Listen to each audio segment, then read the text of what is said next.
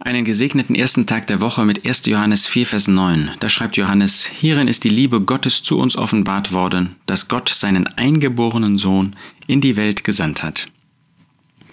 Im Vers zuvor hatte der Apostel geschrieben, Gott ist Liebe. Diese wunderbare Wesensart Gottes, das Wesen Gottes, Licht und Liebe. Und hier spricht er jetzt von der Liebe Gottes.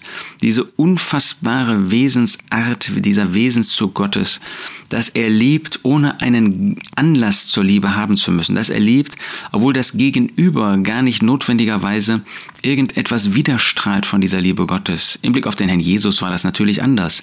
Der Vater hat den Sohn immer geliebt und lieb gehabt. Aber im Blick auf uns, die Liebe Gottes ist zu uns offenbart worden, als Gott seinen eingeborenen Sohn in die Welt gesandt hat. Für wen? Für Sünder. Für solche, die Feinde Gottes waren. Ja, nicht wir haben Gott zuerst geliebt, nicht in uns war die Liebe, sondern die Liebe Gottes ist ewig in ihm gewesen. Und dann gab es diesen Zeitpunkt, den er bestimmt hat in seinem ewigen Ratschluss, wo er den Sohn gesandt hat und wo er die Liebe sichtbar gemacht hat. Wir sehen die Macht und die Weisheit Gottes in der Schöpfung, übrigens auch die Liebe. Aber in vollem Maß sehen wir die Liebe Gottes, als er seinen Sohn in diese Welt gesandt hat. Und damit ist nicht nur gemeint, dass er Mensch geworden ist, sondern seine Sendung hatte ja als Ziel das Kreuz von Golgatha, hatte als Ziel dieses Erlösungswerk, hatte als Ziel, dass er den Ratschluss Gottes in vollkommener Weise ausgeführt hat. Und da ist die Liebe Gottes in ihrem Vollmaß zu uns sichtbar geworden.